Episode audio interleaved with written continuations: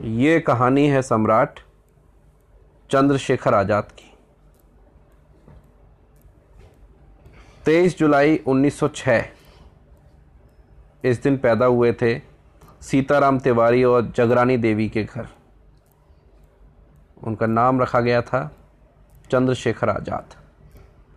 ये मध्य प्रदेश के भाबरा में पैदा हुए। हम्म। इनका नाम था चंद्रशेखर, पर इनके नाम के आगे आज़ाद कैसे लगा? आज़ाद मतलब इंडिपेंडेंट अक्सर में चंद्रशेखर की जो मम्मी थी, वो उनको संस्कृत में टीचर बनाना चाहती थी। पर चंद्रशेखर जो थे, उनको अंग्रेज़ों को बिल्कुल पसंद नहीं करते थे। उन्होंने मन में ठान रखा था कि मैं अंग्रेज़ों को बाहर भगा दूँगा।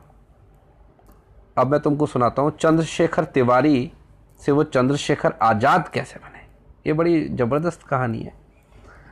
जलियावाला बाग का जो कांड हुआ था, उसके बाद सारे बड़े बड़े क्रांतिकारी अंग्रेज़ों के खिलाफ जंग में उतर गए थे।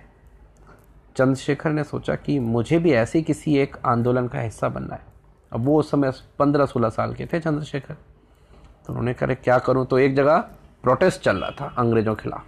ये भी पहुँच गए। अंग्रेज़ों के खिलाफ नारे लगाने। नारे लगाने लगे तो पुलिस आई। उन्होंने चंद्रशेखर को पकड़ लिया। चंद्रशेखर को कोर्ट में लेके गए। चंद्रशेखर से मजिस्ट्रेट ने पूछा है लड़के, क्या नाम है तुम्हारा? तो बोले, मेरा नाम है आज़ाद और पिता का नाम स्वतंत्रता। और मेरा पता है जेल। चंद्रशेखर की आवाज़ सुन के मजिस्ट्रेट चौंक गया उसने अच्छा। उसने पंद्रह दिन तक की सज़ा दे दी, जेल में रहो। और उनको रोज़ पीटा। जैसे ही उनको डंडा मारते थे पुलिस, वो हर बार भारत माता की जय बोलते थे। जब जेल से वो बाहर आए तो लोगों ने उनका स्वागत किया। उस दिन से उनका नाम जो है, आज़ाद पड़ गया। फिर तुमको याद है काकोरी कांड हुआ था। जो क्रांतिकारी थे भारत के। कौन सा? जो भारत के क्रांतिकारी थे वो अंग्रेज़ों से लड़ते थे। अब अंग्रेज़ों के पास क्या था? पैसा बहुत था। उनके अच्छा, पास उनके पास हथियार थे। अब क्रांतिकारियों ने कहा कि भाई जज्बा तो है हमारे अंदर पर लात घूसों से थोड़ी ना लड़ाई लड़ी जाएगी। तो उनको बंदूकें चाहिए थी हथियार चाहिए थे बम चाहिए थे। ये सब कैसे आएगा? इसके लिए चाहिए था पैसा। तो उन्होंने क्या किया? काकुरी कांड जो था उसमें क्या हुआ? अंग्रेज़ों का पैसा ट्रेन से जा रहा था। उसमें उसमें पुलिस भी थी और लोग भी थे। तो चंद्रशेखर आज़ाद जो थे उन्होंने अपने ग्रुप के साथ प्लानिंग करी। अशफाकुल्ला खान हम्म, राम प्रसाद बिस्मिल भगत सिंह ये तमाम बड़े बड़े क्रांतिकारी जो थे सबने प्लानिंग करी कि कैसे हम जाके उस ट्रेन को रोकें रोकेंगे। फिर दो लोग जाके अंग्रेज़ों को डब्बे के अंदर बंद कर देंगे और बाकी लोगों को भी अंदर रहने देंगे। हम सिर्फ़ जो खजाना है वो निकाल लेंगे। ऐसे ही उन्होंने किया। है? दस क्रांतिकारियों ने मिलकर अंग्रेज़ों का जो पैसा जा रहा था, वो पैसा सारा लूट लिया और लूट के वहाँ से भाग गए। भैया, पैसा अंग्रेज़ों का था। तो जैसे ही अंग्रेज़ों को पता चला, अरे, हमारे सामान लूट लिया तो उन्होंने दबिश देना शुरू कर दी, लोगों को पकड़ना शुरू कर दिया। तो पाँच क्रांतिकारी उनकी पकड़ में आ गए। उनको अंग्रेज़ों ने मार डाला। पर आज़ाद जो थे, वो भेष बदलने में माहिर थे। उन्होंने तुरंत अपना भेष बदला, है, और वो अंग्रेज़ों बच के निकल गए। नंगे पैरी वो विंध्या चल के जंगलों में, पहाड़ों के रास्ते चलते चलते सोचो काकोरी से लेके कानपुर तक पैदल ही पैदल चले गए वो। वहाँ उन्होंने एक नई शुरुआत करी। हम्म, इस काम में भगत सिंह भी उनके साथ थे। जब काकोरी कांड के बाद अंग्रेज़ों की पुलिस उनके पीछे पड़ गई हाँ तो वो पर हार नहीं माने। उसके बाद उन्होंने सांडस की हत्या करी अंग्रेज़ों का एक वो था। हम्म, फिर उसके बाद काकोरी कांड के बाद फिर असेंबली में बम धमाका हुआ। उसके बाद भी वो वहाँ से भाग गए थे। फिर वो झांसी आ गए।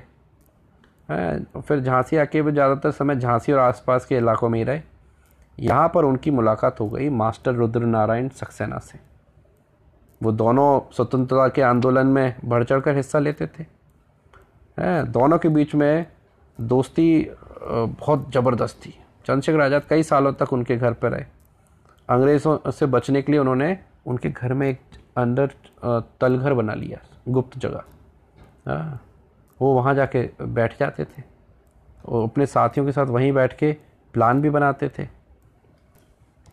जो उनके दोस्त थे, चंद्रशेखर के रुद्र नारायण वो क्रांतिकारी होने के साथ साथ एक अच्छे पेंटर भी थे। एक हाथ में बंदूक और दूसरे हाथ में मूछ पकड़े हुए जो चंद्रशेखर आज़ाद का फ़ेमस पिक्चर है, वो उन्होंने ही बनाया था। इस बनाने के लिए रुद्र नारायण ने आज़ाद को काफ़ी समय तक उसी पोज में खड़ा रखा था। हम्म। अंग्रेज़ जो थे, वो आज़ाद को पहचानते नहीं थे। जब उनको ये पता चला कि अरे, चंद्रशेखर आज़ाद की किसी ने तस्वीर बनाई, यानी उनका असली चेहरा मिल जाएगा तो उनने कहा कि भाई, चाहे मेरे को जितने भी पैसे लगें, मुझे वो तस्वीर ला के दो। हम्म। रुद्र नारायण जो थे, बेचारे बहुत गरीब आदमी थे। उनकी इतनी अच्छी हालत नहीं थी। तो चंद्रशेखर आज़ाद ने कहा रुद्र नारायण मैं एक काम करता हूँ मैं अंग्रेज़ों को पकड़वा देता हूँ। तो मेरे को अंग्रेज़ों को पकड़वा दो और जिससे कि जो पैसे मिलेंगे मेरे पकड़ने का जो इनाम है वो तुमको मिल जाए। पर चंद उनके दोस्त नहीं माने बोले नहीं। फिर क्या हुआ?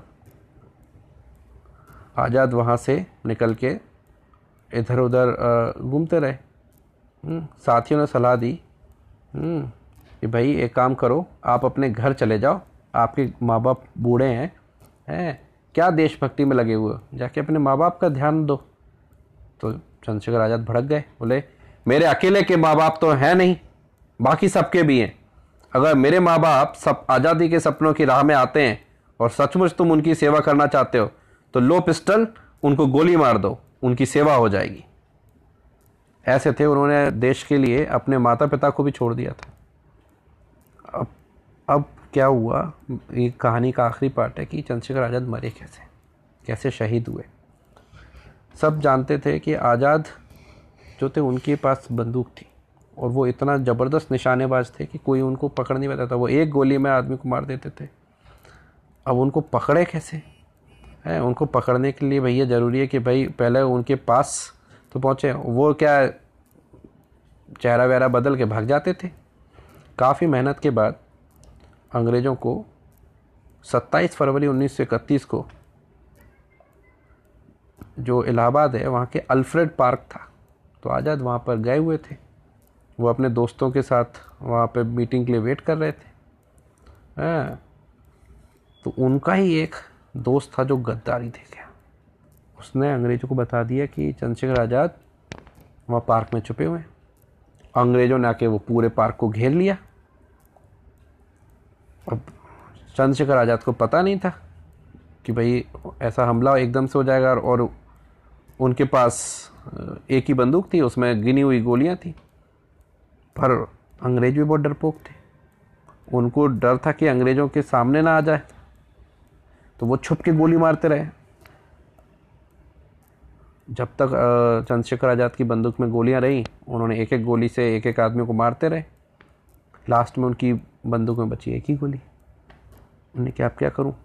उनने कि मेरा नाम ही है चंद्रशेखर आज़ाद। हम्म?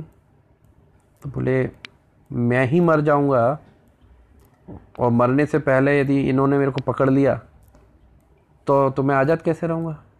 तो आज़ाद तो रहना है मुझे। तो उन्होंने अपनी बंदूक से खुद को ही गोली मार ली। और उन्होंने जाते जाते एक शेर बोला, दुश्मन की गोलियों का हम सामना करेंगे। दुश्मन की गोलियों का हम सामना करेंगे। आज़ाद ही रहे हैं। आज़ाद ही रहेंगे। उसके बाद अंग्रेज़ों वो मर गए। अंग्रेज़ इतने डरपोक थे, उनसे इतना डरते थे चंद्रशेखर आज़ाद के कि उनके मरने के बाद भी उनके पास नहीं आ पा रहे थे। डरते डरते डरते वहाँ पहुँचे। बड़ा मुश्किल से उन्हें देखा रे मर गए, चलो अच्छा बच गए बच गए। तब जाके उन्होंने उनको किया। फिर इतने डरपोक थे कि जिस पेड़ के नीचे चंद्रशेखर आज़ाद मरे, अंग्रेज़ों ने वो पेड़ भी कटवा दिया जलवा दिया कि भैया ये पेड़ को देख के उनको डर लगेगा कि कहीं लोग इस पेड़ की पूजा ना करने लगे। ऐसे थे चंद्रशेखर आज़ाद, जो हमेशा आज़ाद रहे, आज़ादी के लिए लड़ते रहे।